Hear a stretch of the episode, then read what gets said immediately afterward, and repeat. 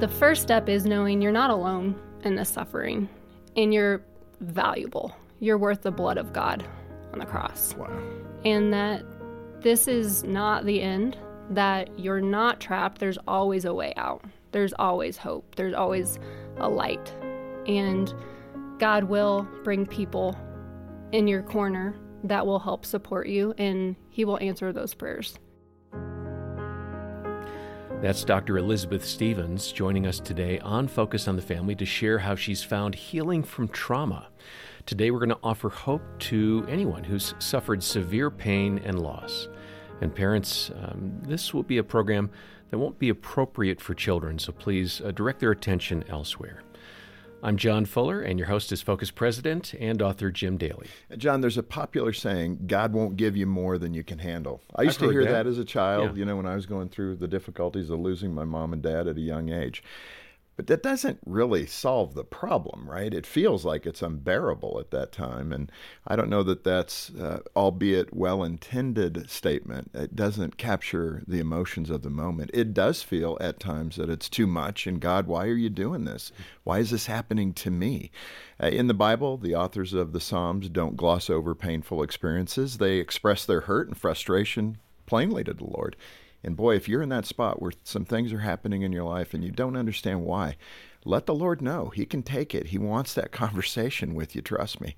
The psalmist, and I love this in 34, Psalms 34, 18, the Lord is near to the brokenhearted and saves those crushed in spirit. It's mm-hmm. almost like a prerequisite. When He has your heart in that spot, through circumstances in this sinful life, it's almost like the Lord can mold you and shape you into what He's looking for. Mm-hmm. And our guest today is going to encourage you to honestly confront the pain that you may have experienced in your life and to go deeper in your relationship with Christ. Yeah, this is, I think, going to be a really hopeful uh, program for us. Uh, Dr. Elizabeth Stevens is a psychiatrist and retired U.S. Air Force major. She's the founder and CEO of Advancing Warriors International, a faith based discipleship program for veterans and first responders. Dr. Stevens created the program after her own battle with PTSD and a traumatic brain injury. And we're going to hear more of her story today. The conversation is based on a book by Dr. Stevens that Focus on the Family is very pleased to publish. Uh, it's called Unshackled Finding God's Freedom from Trauma. And you can get your copy by clicking the link in the program notes or call 1 800, the letter A, and the word family.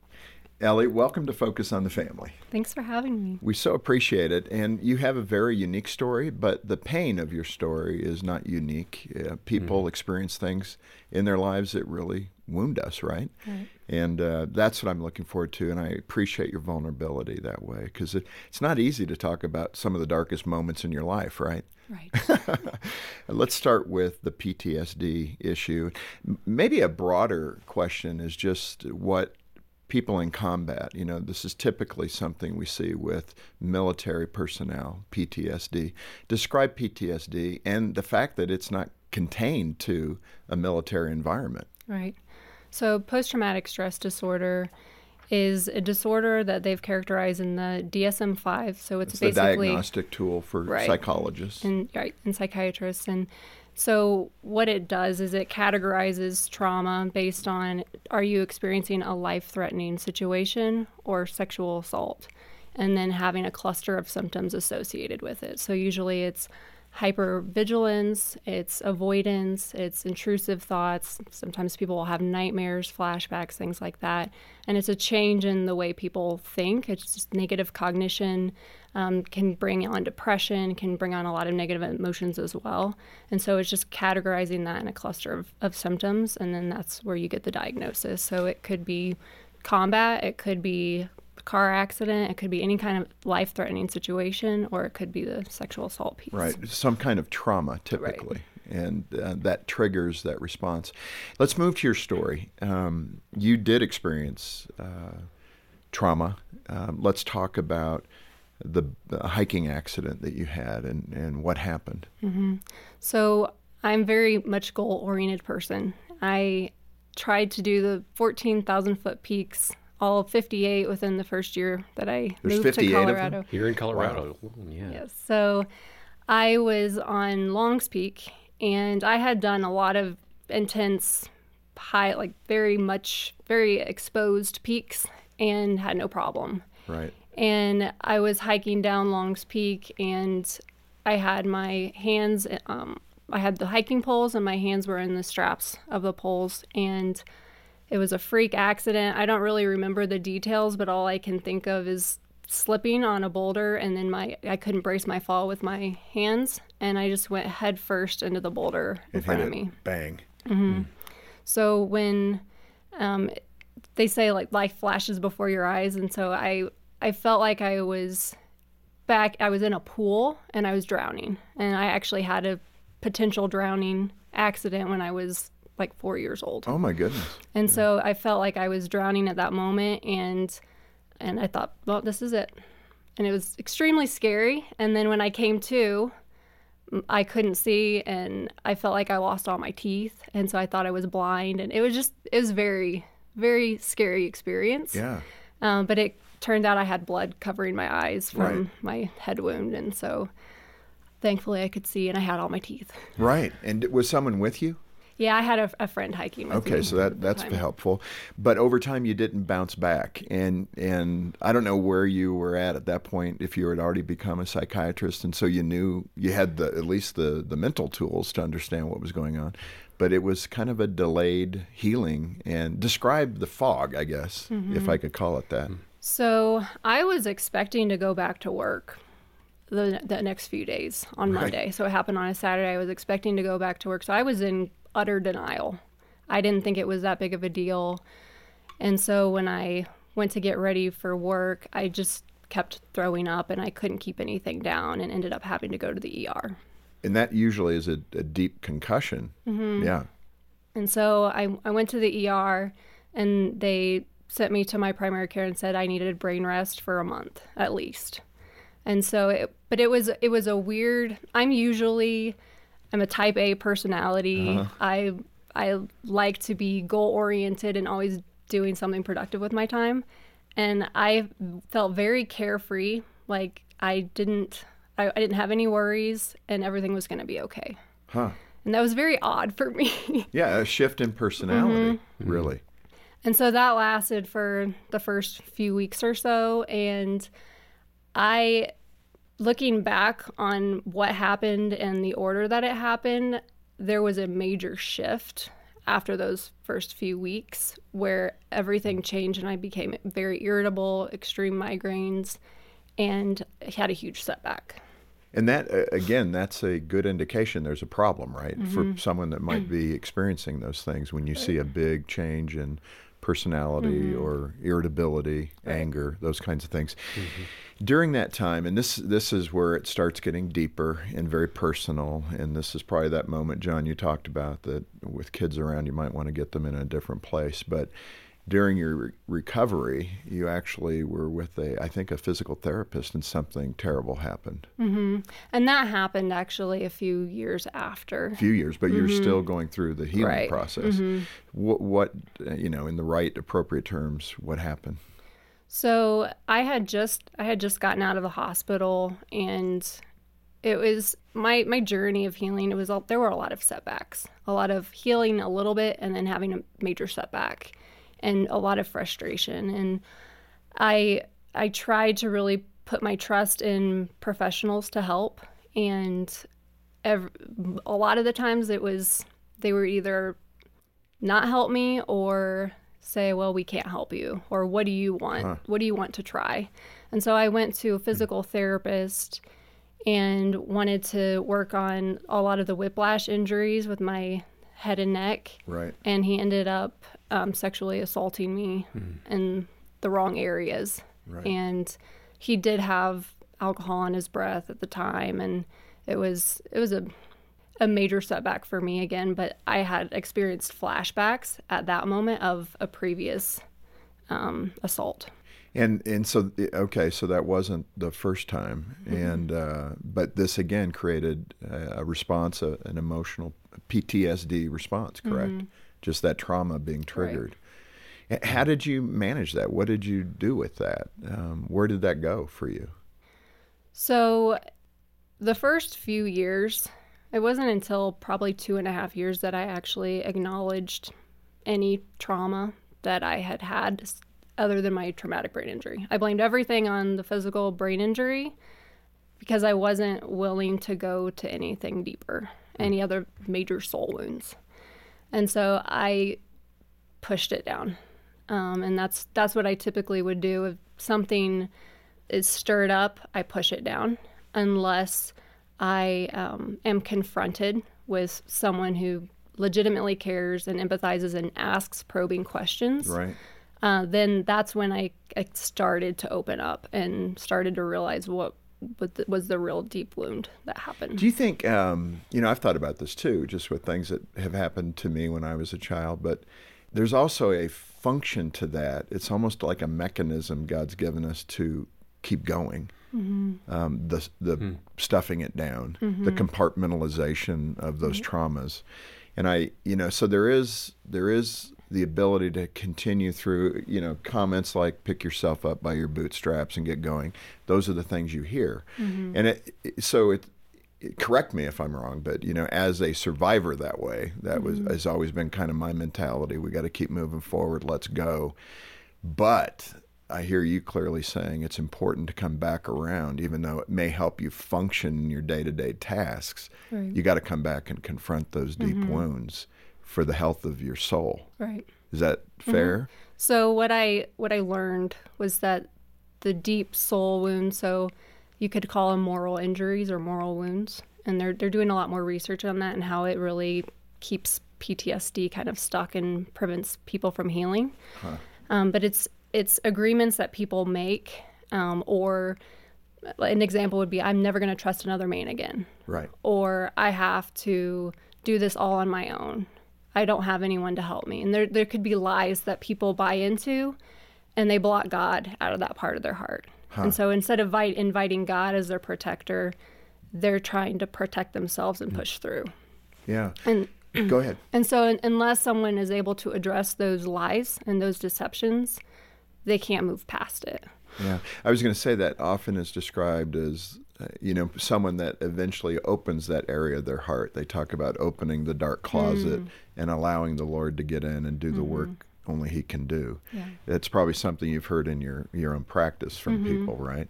So I, I think for that person listening, that's one of the things that we want to make sure that they're hearing from us. Yeah, you're not less than right. because you've had trauma. My goodness. Um, you know, brings tears to my eyes thinking about how people get stuck there and they mm. tend to load guilt onto themselves and yeah. you know it wouldn't have happened to somebody other than me and I invited it or I created the environment I mean just all that self-talk that you mm-hmm. go through that is really unhealthy yeah. and I want to make sure people realize that we've got caring Christian counselors that you can call us here and uh, get started on that recovery that healing journey and we're going to hear more from Ellie about the length of time it took and the other things that she dealt with. But I think her book, Unshackled, is a, resource. If it's not for you, there's got to be at least one person in your life that needs this. Mm-hmm. Yeah, get a copy of the book and connect with a counselor when you call 800, the letter A, and the word family. Or click the link in the program notes and uh, you'll find resources and help right there. You know, all those circumstances, the head trauma, the assaults, those things, um, put you in a, a real in- intense uh, loneliness and depression. Describe what that's like. I think one of the difficulties for some people is they don't know where they're at mm. emotionally. Mm-hmm. And I, I think I can say there were uh, times in my life that I was probably really depressed. I didn't even realize it because I tend to be an optimist. Mm-hmm. But circumstances in life were weighing me down, and I would just smile, but inside mm-hmm. there was mm. pain. Mm-hmm. So, help someone who may not be in a place where they could really self-diagnose it. I- am not healthy right now. Right. So for me, it was it was pretty intense. It was an intense darkness. It felt like I had a huge weight on me and I could barely move.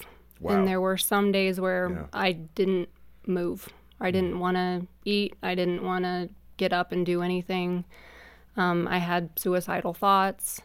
Um, a lot of a lot of darkness. I I ended up blaming myself for mm-hmm. the sexual assault um, because I let that person in my life, yeah. and I had an intense hatred for myself. And so it was a lot of shame, a lot of guilt, feeling just dirty. Right.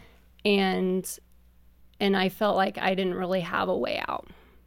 Wow. And so it was this in my mind and growing up having a relationship with Jesus and, and following him my whole life, I I still held on to him, knowing in my head that it he's he's gonna make a way. But every other aspect of my being didn't feel like it. Hmm. That's really intense when you think mm-hmm. about it. I mean, that self loathing being so deep that you would be thinking about taking your life. I mean, that's a pretty common connection, right, for mm-hmm. people who are in that place. H- how do you battle through that? I mean, what were the steps that you felt not not even so much from a professional, but from the Lord? How did the Lord begin to help you sort that out? A lot of it was I was I was stripped down. I couldn't I couldn't do anything, I couldn't achieve anything, I couldn't perform.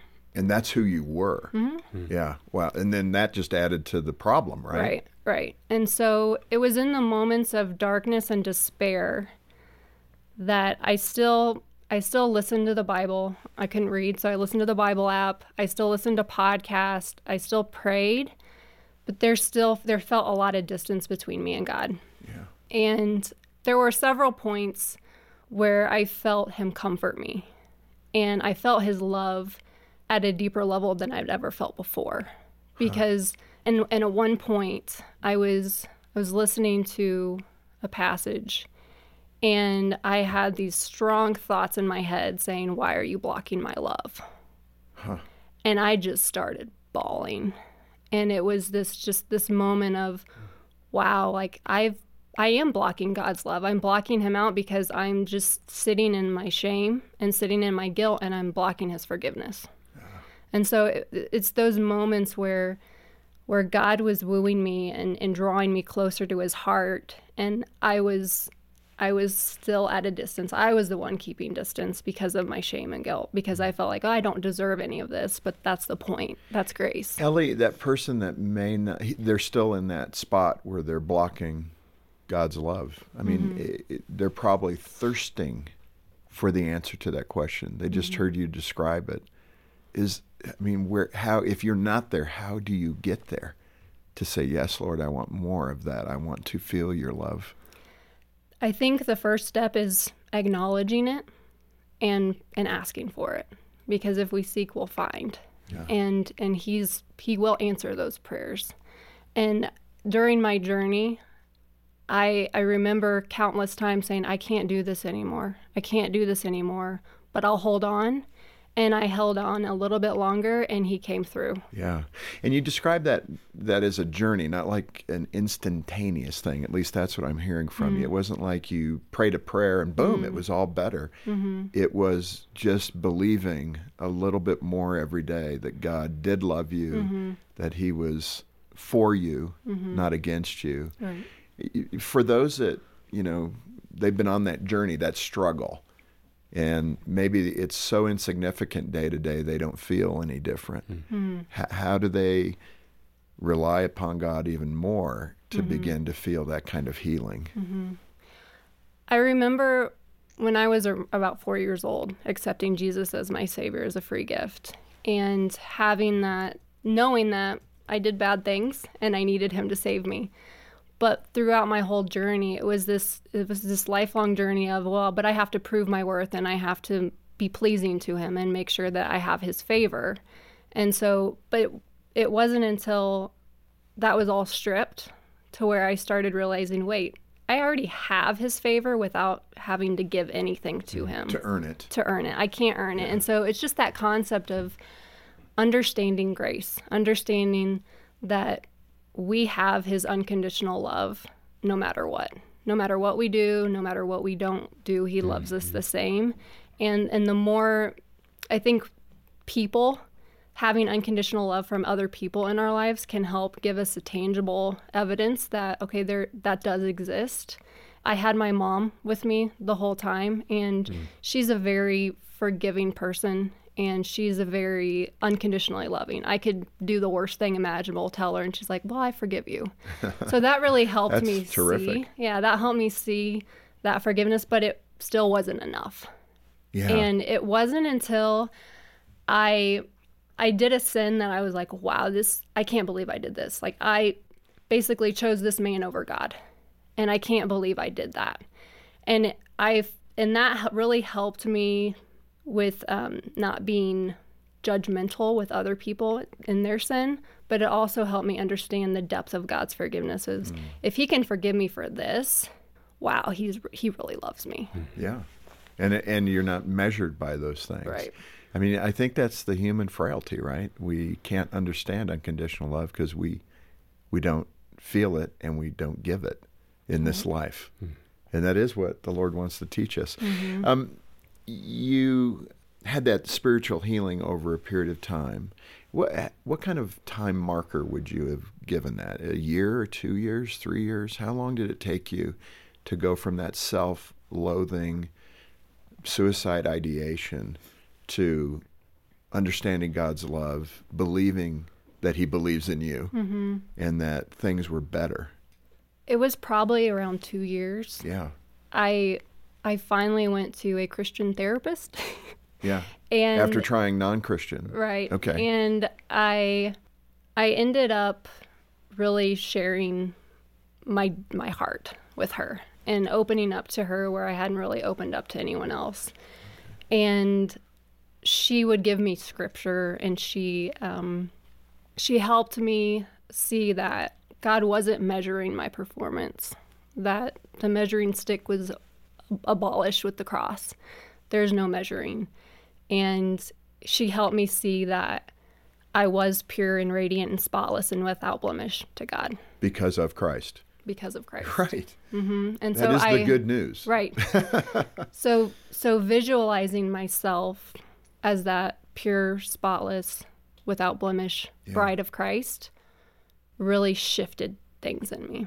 How did you overcome um, those relational barriers that you've hinted at? You know, not being able to trust men. Mm-hmm. You're, you're, married yep. to your husband now. Look at the smile. That's great. so, I mean, how how did you get through that barrier? Mm-hmm. It took a lot of soul searching, and the biggest breakthrough for me was when I realized that I was blocking I was I was basically in my own prison cell, yeah. protecting myself from another trauma, another betrayal, another hurt. Mm. When I recognized I was doing that and I surrendered that to God and invited God to be my protector, that fear just started melting away. And so it was this it was a freedom that I hadn't felt of like, wow, whatever comes my way, God's going to transform my character and and grow my heart to become more like Christ through whatever trauma comes. So I don't have to fear the next trauma because I know He's got me. Man, that's phenomenal. That is healing, mm-hmm. and uh, that's so beautiful. Let, us uh, boy, the time has just gone by. But that last question, which in some ways I feel is an unfair question, both as just being a Christian, but being a psychiatrist who's a Christian, mm-hmm. those folks that are listening that are struggling, they're wallowing in that soup of despair. If I could paint that picture, may, they may have struggled for years. They mm-hmm. just heard you say it took about two years. Mm-hmm. They've been in this place for 30 years. Mm-hmm. And they haven't been able to break free. They haven't been able to be unshackled, the title of your book, from those wounds and those traumas. What are some steps that person can take right now to move in a better direction. Mm-hmm. Obviously, what they've been doing isn't working. Right. And I and I would say I'm I'm still in the process of healing. I'm not fully healed, yeah. and uh, there's there's always going to be something that is we're wounded in some area, and we we're constantly in the process of transformation. Um, but the the first step is knowing you're not alone in this suffering, and you're valuable. You're worth the blood of God on the cross. Wow. And that this is not the end, that you're not trapped. There's always a way out, there's always hope, there's always a light. And God will bring people in your corner that will help support you and he will answer those prayers. And so it's it's that praying for community, praying for God to help bring healing and transformation and there's amazing resources here at Focus on the Family with with counselors, with people who are professionally deal with trauma, hurt, pain, depression all the time. Yeah. And so finding finding those resources, finding someone that you can process through some of the things and just just talking about things and and having someone to listen is extremely important. It is, and it kind of does give you that sounding board, mm-hmm. if I can use that term, to say, okay, am I thinking about this appropriately right. mm-hmm. as a Christian? Uh, and that's a great invitation, Ellie, for people to contact us. And I want to turn to the listener and say, you've heard it. I mean, I so appreciate Ellie's transparency, her willingness to share her wounds. That's not easy. So thank you for that. Mm-hmm.